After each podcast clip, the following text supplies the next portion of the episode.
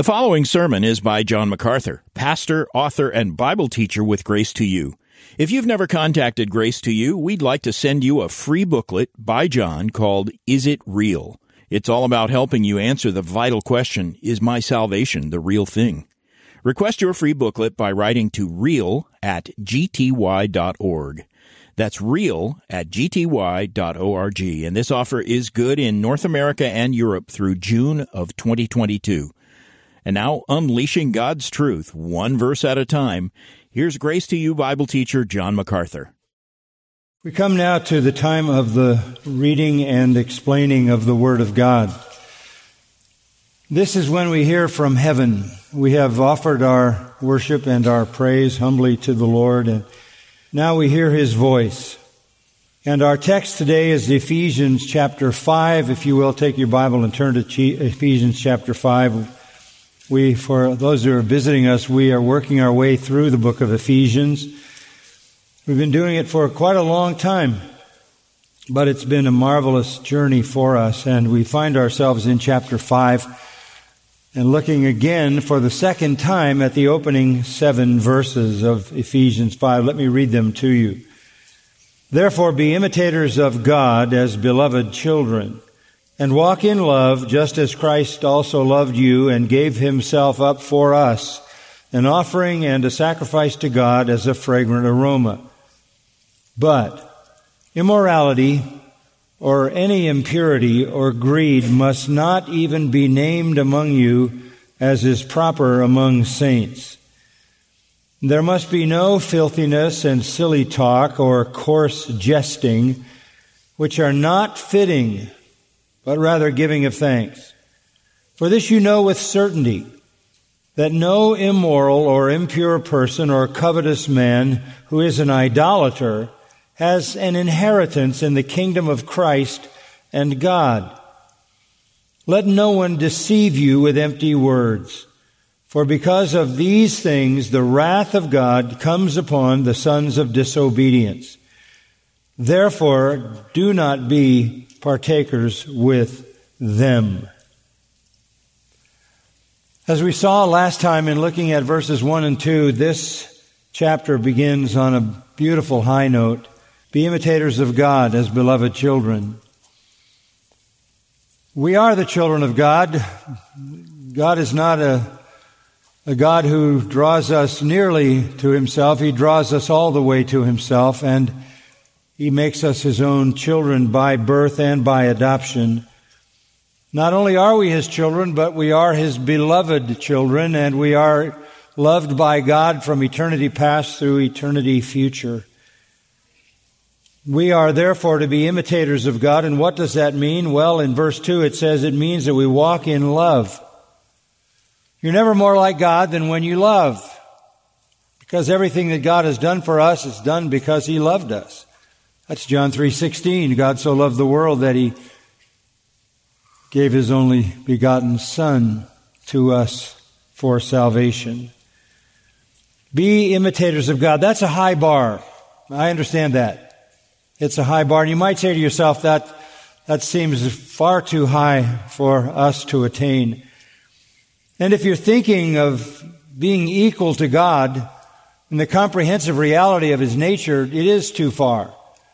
But you can imitate God in ways that the Bible designs you to imitate God and in ways the Spirit of God enables you to do that. And to help ease the burden of that command to be an imitator of God, let me draw you back to chapter 3, verse 14, where the Apostle Paul is praying and he is bowing his knees before the Father, who identifies with all of us. We are his family in heaven and on earth.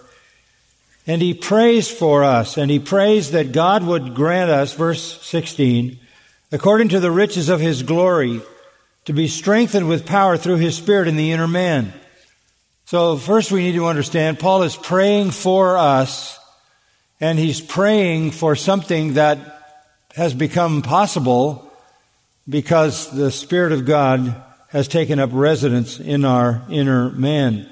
So that we can be strengthened with power to the end that Christ may, verse 17, settle down, be at home in your hearts through faith, and then this, that you being rooted and grounded in love may be able to comprehend with all the saints what is the breadth and length and height and depth, and to know the love of Christ which surpasses knowledge, that you may be filled up to all the fullness of God. In chapter 5, he says, Be an imitator of God. That's a command. Here, it's an indicative. You can be filled up to all the fullness of God if you know fully the love of Christ which surpasses knowledge. So again, imitating God is about having love the way God loves. And we looked at that last time. How does God love? Verse 2 explains it. Walk in love just as Christ also loved you and gave himself up for us as an offering and a sacrifice to God as a fragrant aroma. And we said this, that primarily divine love is known for its forgiveness. For its forgiveness. That is the simplest definition of divine love. God loves us enough to offer us unconditional, self-sacrificing, forgiving love. And we saw last time that that's what he asks of us. If you're going to love like God, then you forgive. Sometimes 70 times 7 you forgive. But you're never more like God, Jesus said in Matthew 5, than when you love your enemies. And that demands forgiveness. Endless forgiveness. So the call here in this aspect of our life as a Christian is to walk in love. That's part of the worthy walk. Back in chapter 4 verse 1, Paul implored us to walk in a manner worthy of the calling to which we are called, and that's an effectual calling to salvation. So to walk worthy, we have to walk in love. Can we do that? Yes, because we have been transformed. If you go back to chapter 2, and remind yourselves of those very familiar verses. Verse 8, For by grace you have been saved through faith, that not of yourselves, it is the gift of God, not as a result of works, so that no one may boast. Then verse 10, For we are his workmanship, created in Christ Jesus for good works, which God prepared beforehand so that we would walk in them. Just as much as God elected your justification, he elected your sanctification. You have been chosen and ordained to good works, and those good works were ordained before time began. God ordained that believers would be marked by righteousness and holiness. Go back to chapter 4 and verse 24. Put on the new self, which in the likeness of God has been created in righteousness and holiness of the truth. All of these things describe what it means to be a child of God. We are beloved children. We are to walk worthy. We can walk worthy. We are to walk in love. We can do that. The Spirit of God dwells in us, in the inner man. Romans 5 5 says that the Spirit has literally shed abroad the love of God in our hearts. We can love the way God loved. Obviously not to the perfection of God, but in the character of that love, which is unconditional, self-sacrificing, and endlessly forgiving. This should mark us. Our little journey last Sunday in verses 1 and 2 was a sweet time together as we contemplated the character of this love and began to examine our own hearts to see whether we are truly marked by that love.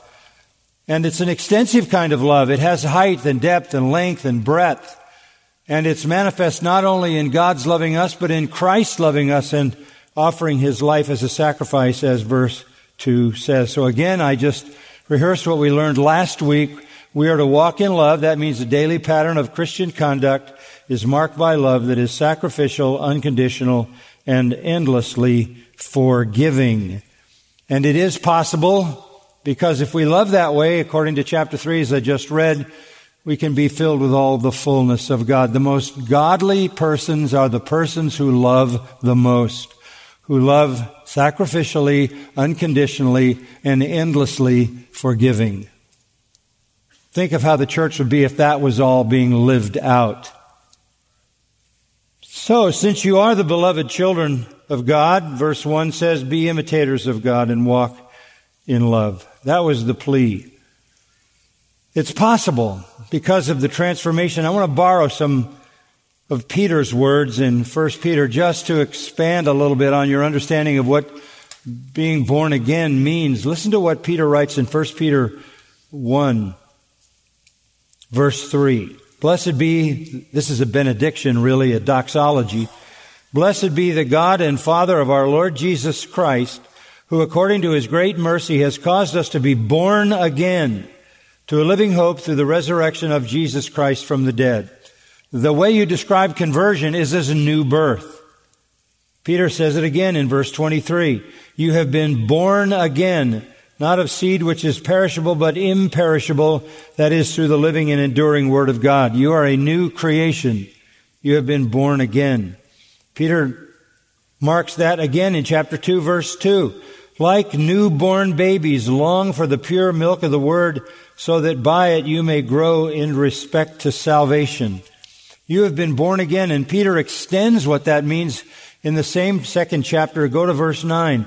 You are now a chosen race, a royal priesthood, a holy nation, a people for God's own possession, so that you may proclaim the excellencies of Him who has called you out of darkness into His marvelous light. You put God on display. The glory of God shining in the face of Jesus Christ is now shining through us. You were once not a people. Now you are the people of God. You had not received mercy. Now you have received mercy. Beloved, I urge you as aliens and strangers, abstain from fleshly lusts which wage war against the soul. Keep your behavior excellent among the Gentiles so that in the things in which they slander you as evildoers, they may, because of your good deeds as they observe them, glorify God in the day of visitation. So we now have the capacity and the command to live to the glory of God. We have been transformed to that reality. Peter says more in 2 Peter chapter 1. He says that God, by his divine power, has granted to us in verse 3 everything pertaining to life and godliness. Everything. You're not missing anything. Everything through the true knowledge of him who called us by his own glory and excellence. For by these he has granted to us his precious and magnificent promises, and then this amazing statement, so that by them you may become partakers of the divine nature, having escaped past tense the corruption that is in the world by lust. What is the new birth? You're a new creation, and you have been granted the divine nature. You have been transformed. You are a new creation. And God Himself, Father, Son, and Holy Spirit all take up residence in the believer. This is the way we are to understand salvation. Let me borrow from Paul in Galatians chapter 4 and verse 4 as he speaks about this transformation. But when the fullness of time came, God sent forth His Son, born of a woman, born under the law so that he might redeem those who were under the law, that we might receive the adoption as sons. We are both the born sons and adopted sons. And because you are sons, God has sent forth the Spirit of His Son into our hearts, crying, Abba, Father.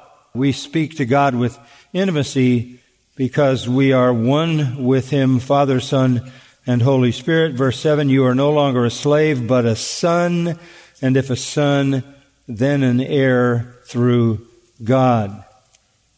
God is in the process in redeeming his people, Hebrews says, of bringing many sons to glory. You are a child of God. And, again, that's what verse 1 says. We are beloved children. And as beloved children who bear the mark of God, who possess the divine nature, in whom both Father, Son, and Holy Spirit dwell, we should imitate God. We have the the power not in our own strength, but in the strength of the Spirit and by the work of the Word through the Spirit to walk in love. And that love will be like God's love again, sacrificial, unconditional, and continuously forgiving love. One other text that I would lay before you is in 1 John chapter 4. And uh, verse 7 Beloved, let us love one another, for love is from God, and everyone who loves is born of God and knows God. So if you know God and you're born of God, you love. The one who doesn't love doesn't know God, for God is love.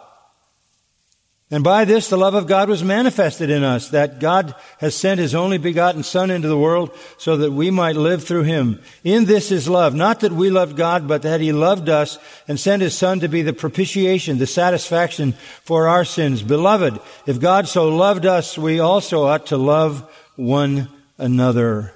No one has seen God at any time. If we love one another, God abides enough in us and his love is perfected in us. Again, you're never more like God than when you love sacrificially, unconditionally, and with forgiveness. And we have a model of that, a pattern. The plea is in verse 1, the pattern is in verse 2, and Christ, as we saw last week, is the one who loved us and gave himself up for us as a satisfactory offering to God that arose from the cross as a sweet aroma. That's all so magnificent, so beautiful, so wondrous, so precious. That in a sense I hate to descend into verse 3, but necessarily must. Because it starts to turn here, and it turns very darkly, and it's very ugly. But immorality, or any impurity or greed, must not even be named among you as is proper among saints.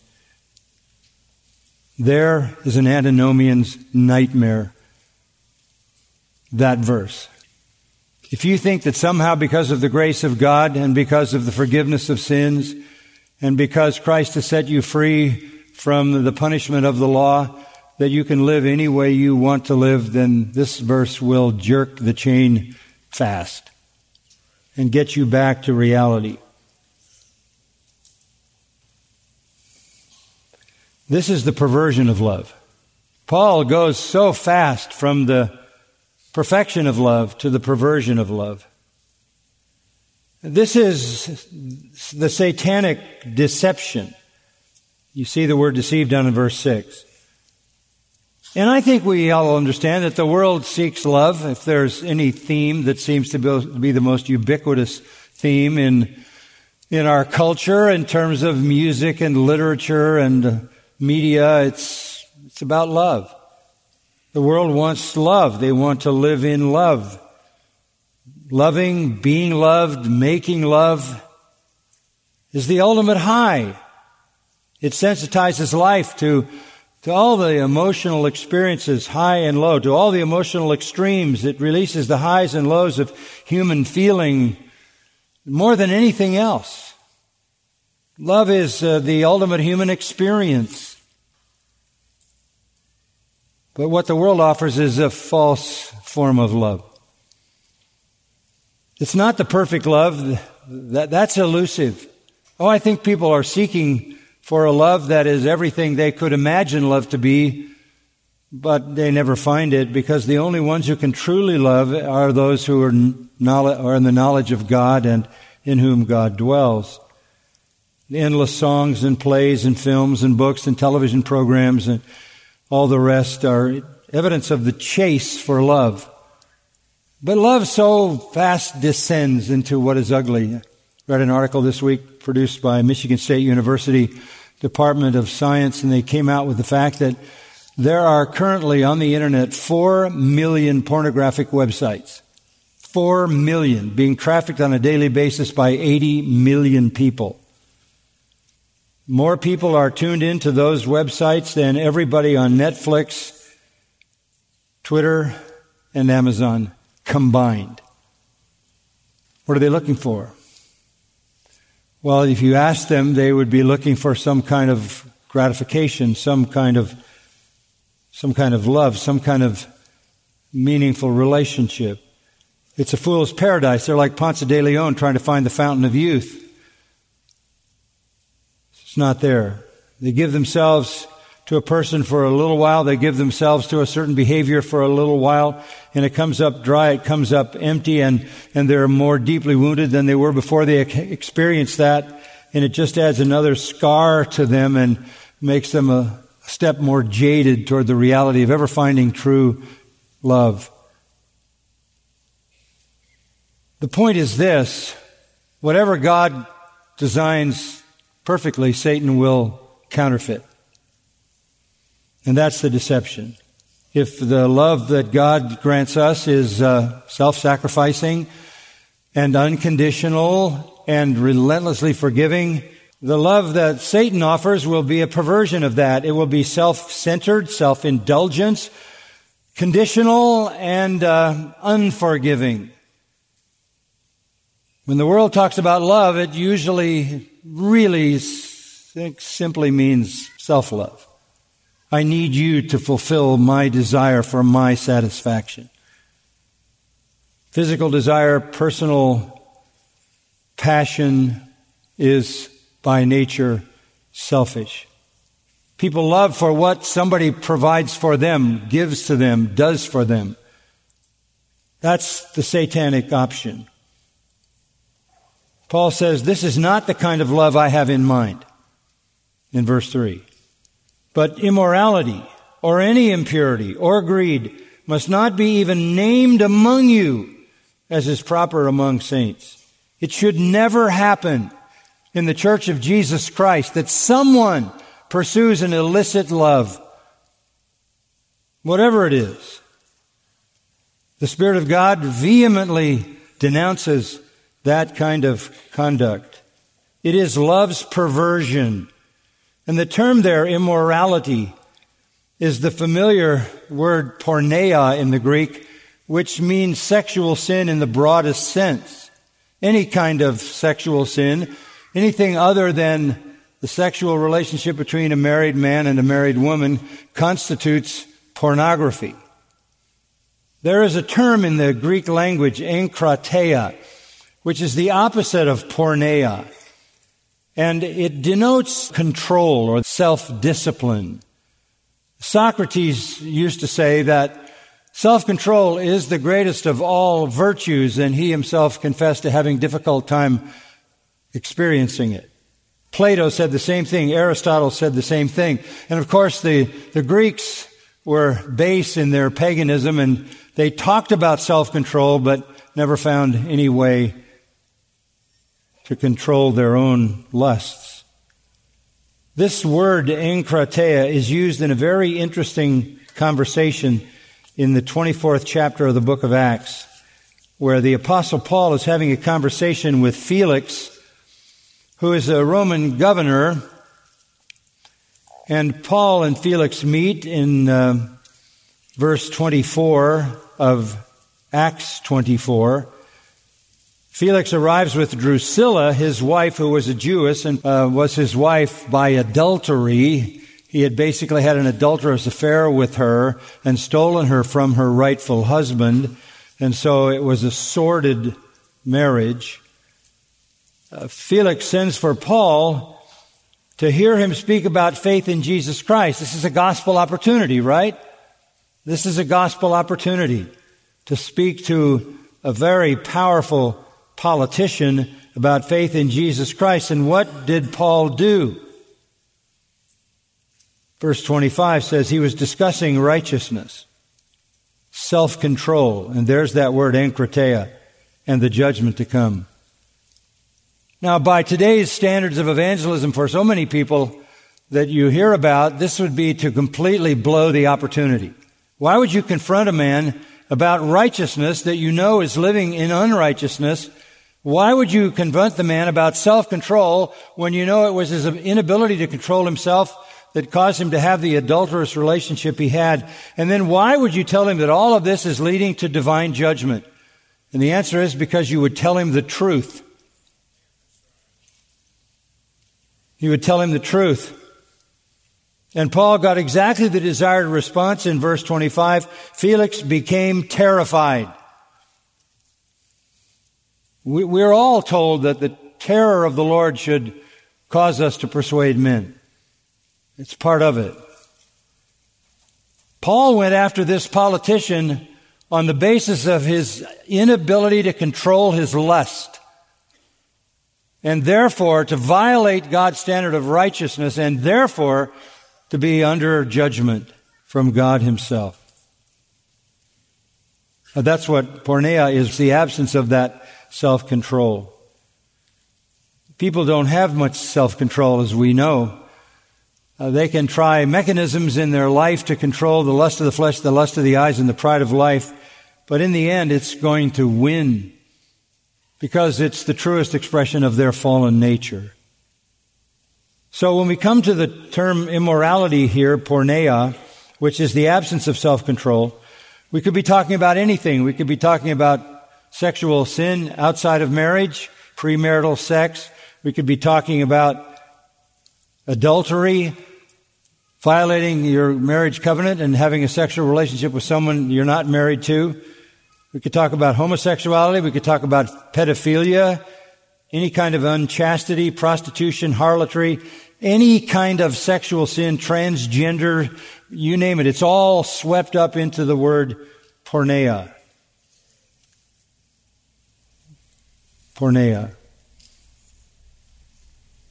Pornography comes from two Greek words, porneia and graphe. Porneia is sexual sin, graphe is to write. Pornography is writing about, about sexual sin. That's what pornography is to write about perverted sex. And again, 80 million people, and that's probably a, an understatement, interacting with that on a daily basis. They're coming after your kids. And if they're not heterosexual pornographers coming after your kids, the homosexual pornographers are coming after your kids. And they're aided and abetted by school teachers, school boards, and the further up the chain of academia you go, the worse it gets until you're in the university and it's a cesspool of the attempt of people to corrupt the next generation. It's all they have to offer. It's pretty sad when the church buys into any of it at all because it's so inconsistent. How inconsistent is it? Go back to 1 Corinthians chapter 6. 1 Corinthians chapter 6 and verse 9. Do you not know that the unrighteous will not inherit the kingdom of God? Do not be deceived. Neither fornicators, nor idolaters, nor adulterers, nor effeminate, nor homosexuals, nor thieves, nor the covetous, nor drunkards, nor revilers, nor swindlers will inherit the kingdom of God. Then verse 11, such were some of you, but you were washed, you were sanctified, you were justified in the name of the Lord Jesus Christ and in the Spirit of our God. This is what conversion does. It transforms you. Transforms you. And so verse 18 of that same chapter, Paul says, flee immorality. Every other sin that a man commits is outside the body, but the immoral man sins against his own body, and that can include even venereal disease. Don't you know your body's a temple of the Holy Spirit who is in you, whom you have from God, and you're not your own, you've been bought with a price, therefore glorify God in your body. And back in verse 15 he said, don't join your body, the temple of the Spirit of God, to a harlot or a prostitute. If you're living in any kind of perverted love, you're either outside the kingdom or you are disobedient, sinful, and headed for divine chastening if you are a true believer. So, immorality, never to be named among you. It shouldn't even appear. I remember years ago when evangelicals were sort of applauding the fact that they found out the Catholic priests were immoral. And now all of a sudden it caught up to evangelicalism. There's no way to protect from false teachers and false Christians. But among those who are true believers, it shouldn't even be named among you. And then he adds the word impurity akatharsia, like a catharsis, a cleansing. This is unclean. So you go behind the sin to the sensuality with this. There shouldn't even be any sensual indulgence. There shouldn't be, it's sometimes translated filthiness. This is looking at the passions and the lusts and the desires and the thought life. You hear people say today, well, uh, look, it's okay if you don't uh, consummate the act. If you hear about SSA, same-sex attraction, but but I don't I don't do anything about it. The, the sensuality is forbidden as well as the act. And it all constitutes uh, what Paul identifies here as greed. Why do you find greed here? We usually associate that with money. But no, there certainly can be greed expressed toward money, towards something you don't have that is a material thing. But when you covet something sexually that you have no right to, that's the kind of greed Paul is talking about. This is also idolatry. says that down in verse 5 because you have substituted sexual fulfillment for the Lord. I mean, this is all so ugly, so vile, anything but beautiful. And I would just warn young ladies if a guy says, I love you and wants to take away your purity, he doesn't love you, he loves himself. And you need to find somebody else. Because he's coveting what doesn't belong to him, and his sexual desire is his idol, not the Lord. You say, well, maybe he can't control it. I don't believe that because the Holy Spirit dwells within him. Covetousness is pleonexia, it's greediness. When people get caught up in sexual sin, there is a, a level of greed in that sin that is just insatiable. We talk about it as a sex addiction. And it is, it is so powerful that it literally will take a person to total destruction. Because anytime you want something you have no right to, anything that you want that doesn't justifiably belong to you within the framework of God's purpose and God's will, is worshiping the idol of your own desires. In classical Greek, that word sometimes meant defraud, and that's what people do. They, they defraud someone. They find someone who has something they want. They have no right to it, but they take it, and therefore they have defrauded that person. That's why Paul in 1 Thessalonians 4 says, let no one defraud you. He's talking about sexual sin there. Don't let anybody steal what is not theirs from you. It is idolatry. It is covetousness. And again, I want to repeat the end of verse 3. It must not even be named among you. There should never, ever, ever be something like this among the people of God. That's a far cry from thinking you have some freedom in Christ because you quote unquote love a girl to engage in illicit sex with her before you marry her, or because although you have a wife, you find another woman that you like better, and because you love her, that justifies adultery. No. No sexual sin, either in the act or in the sensual attitudes behind the act, constitutes anything but lustful greed and idolatry. And it should never, ever be named among you why is that? Because it's not proper for saints. That is amazing. The word saints is hagios, the word for holy. Holy people shouldn't do that. Never. And even the Corinthians, as many problems as they had, Paul identified back in 1 Corinthians 1 2 to the church of God which is at Corinth, to those who have been sanctified in Christ Jesus, saints by calling. If there was any group in the New Testament you might think weren't saints, it would be the Corinthians, but they were, which made their behavior so much the more inconsistent. In fact, their behavior was so bad in chapter 5 it was reported that there is immorality among you, you saints, an immorality of such a kind as doesn't even exist among the Gentiles, that someone has his father's wife, some form of incest and you become arrogant and have not mourned instead. So that the one who had done this deed would be removed from your midst. This is where church discipline comes in. That kind of person is to be confronted. Paul says, I on my part, though absent in body but present in spirit, have already judged him who has so committed this as though I were present in the name of our Lord Jesus when you are assembled and I with you in spirit with the power of our Lord Jesus. I have decided to deliver such a one to Satan for the destruction of his flesh so that his spirit may be saved in the day of the Lord Jesus. You say, well, wait a minute. If we're too hard on these sinners, they may not get saved. No, if you're hard on these sinners, they might get saved. This has no place in the church. John 15, 3, those beautiful words of our Lord, and now you are clean through the word. When you are justified, when you are regenerated, you come out clean. Even your conscience is clean. This should never be named in any association of true believers. It's completely alien.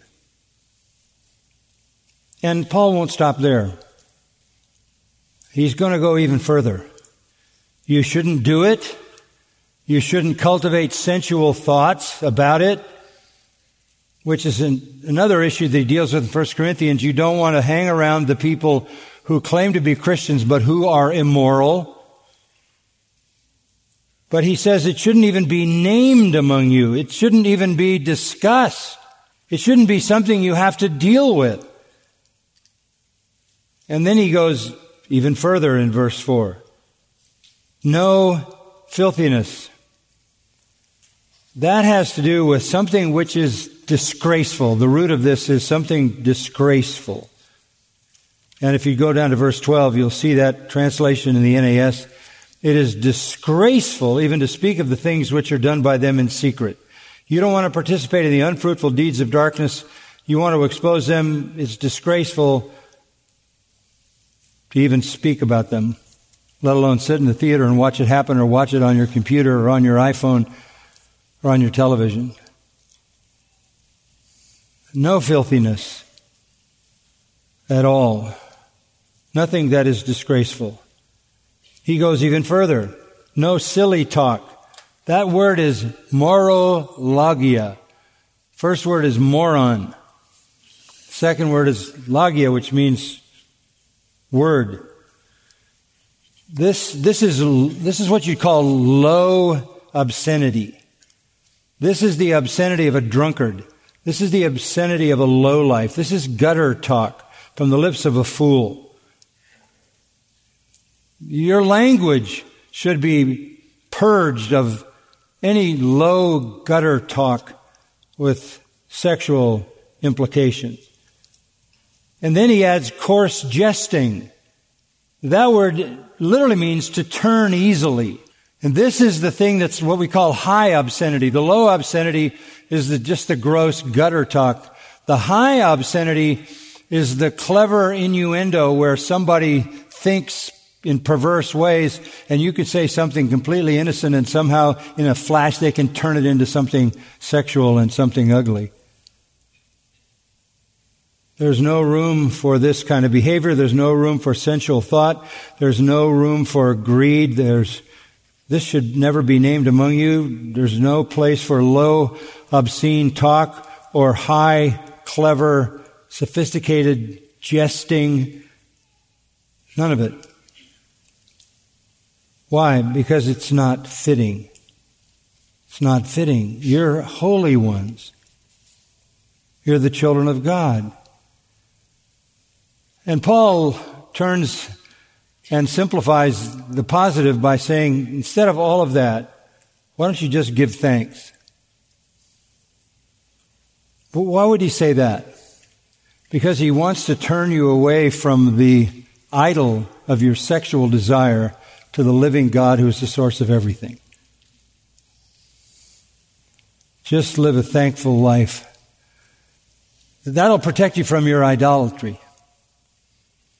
Just spend your entire life thanking God for what you have, for everything that you have, everything that He has given you. 1 Thessalonians 5:18 and everything give thanks for this is the will of God concerning you.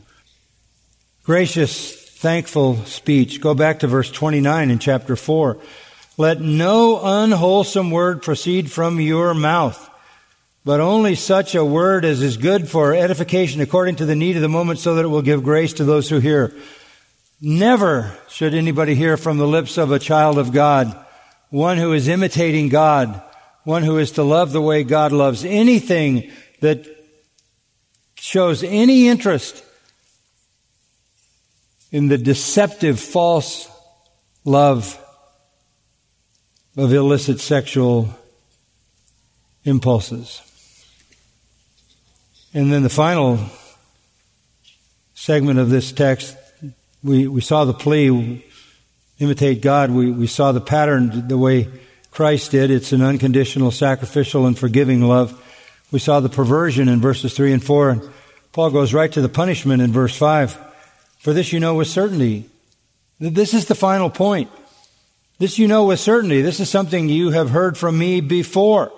No immoral or impure person or covetous man. And he repeats exactly the same words that were back in verse 3. No immoral or impure person or covetous man who is therefore an idolater has an inheritance in the kingdom of Christ and God. In other words, if, if that defines you, you're not in the kingdom of God. What he is saying is, why would you do the things that people outside the kingdom do? This is inconsistent. You are a beloved child of God. You are the temple of the Holy Spirit. You're beloved of the Father, beloved of Christ. You are holy ones. You are citizens of the kingdom. And this you know with certainty. That kind of behavior is characteristic of the people who are outside the kingdom of Christ and God. Why would you ever tolerate that kind of behavior? Titus 2:11 For the grace of God has appeared bringing salvation to all men instructing us to deny ungodliness and worldly desires and to live sensibly righteously and godly in the present age. Everything in the grace of God that has brought us salvation teaches us to live godly lives. Salvation teaches us that. So, verse 6, let no one deceive you with empty words. Don't let anybody tell you that you can have sexual relationship with someone you're not married to because you're in love and because you're both quote unquote Christians. Don't let anybody tell you that it's okay to be a, a homosexual and conduct your life in that way and still claim to be a Christian. You, you, in fact, have another God, and your God is your own sexual desire. You say, well, um, I've, uh, I've sinned. Yes, yes, you have. I, I get that. But if you're a true believer, it's not the pattern of your life. What happens when I sin? Go back to verse 32 of chapter 4. Be kind to one another tenderhearted, forgiving each other, just as God in Christ also has forgiven you. Now we're right back to where we started. If you walk in love, then you're like God, and God forgives, right? Remember last week? Yes, you've sinned in that way. Yes, I understand that. No one is perfect. But if you belong to Him, you're forgiven. For you, it's a kind of a paraptoma, as Paul calls it. It's a slip up. It's not your God. It's not your idol. Here we are in a world that is so twisted that about a week ago we had one day, Memorial Day, to celebrate and give honor to all the men and women through the centuries of American history who have died for our freedoms. One day. And now for 30 days we're supposed to celebrate perversion.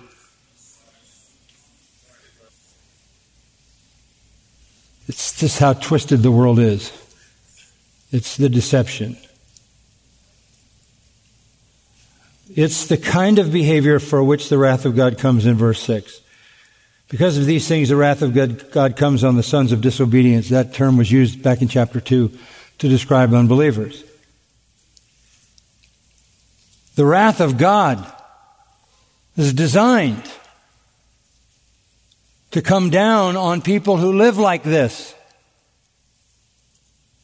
Why would you entertain that and ever try to justify it? So, verse 7, final exhortation therefore, do not be partakers with them. Don't do what the unconverted people do. Don't live like the world. Don't be deceived by empty words. Empty words because of these things. What are these things? Immorality, impurity, greed, which is idolatry, these sexual perversions. Because of those things, hell awaits the sons of disobedience. God hasn't changed his attitude. And God's attitude toward sexual sin was pretty well demonstrated in Sodom and Gomorrah. Somebody said that when God spoke about homosexuality in the scripture, he only whispered. I don't think he was whispering in Genesis 19 when he buried the entire city of Sodom and Gomorrah under fire and brimstone for homosexuality. And I don't think he was whispering in Numbers 25 when he confronted 24,000 Israelites that had illicit sexual relationships with Moabite women and God killed all 24,000 of them. His attitude has not changed. That's where God's judgment is going to fall. That's where his wrath is going to come down. Don't you be a partaker with that. And if you have in the past, know this that if that has occurred in your life, you have God's word that He has forgiven you all your sins. The past is the past. It's time to make resolve for the present, right? Our Father, we thank you for your word, its clarity for us. We're not at all in the dark about what it is that you desire and what it is that you demand. We hate to even soil our minds with the discussion of things like this. So we ask that you would draw us away from those things that are not even to be named among us. And draw us to yourself, and may in our worship to you, may we rise to express thanksgiving for everything that you have given us. If we're really thankful to you, if you're our Lord and you are, and we're thankful to you, then we don't want anything but what you give us. We don't want anything but what you ordain. We don't want anything but what you approve. Since we are your beloved, since we are the ones who are to imitate you, since we are the holy ones, the saints, and since Jesus is our Lord and our only Lord, May our worship and devotion to Him protect us from making idols out of iniquity, transgression. Protect us from the evils of this culture. Protect our children. Protect our young people. Give us wisdom as parents and families to build walls around those that are vulnerable in these areas. Protect them from the deadly damage that can be done through the corruption that is in the world around us. And may the, the church, may the church right here gathered, Grace Community Church, continue to be a shining light for righteousness and godliness and truth. And may we do it with joy and hearts full of gratitude and love. And we thank you for the power to so live that we can adorn your name. And knowing all the while that when we fail, you forgive us unconditionally. And you promise that we are secured to that eternal life which you planned for us before the foundation of the world. May there never be a question ever about the reality of our salvation to us or anyone else, because we let our light so shine before men that they may see our good works and glorify our Father who is in heaven. To that end we pray for your glory. Amen. You've been listening to John MacArthur, Bible teacher with Grace to You. For free access to all of John's lessons and a listing of study Bibles and books available for sale, visit Grace to You's website at gty.org. John MacArthur and Grace to You reserve all copyright protection under applicable law. Our copyright policy is available at gty.org and it includes instructions for and limitations on duplicating this digital file.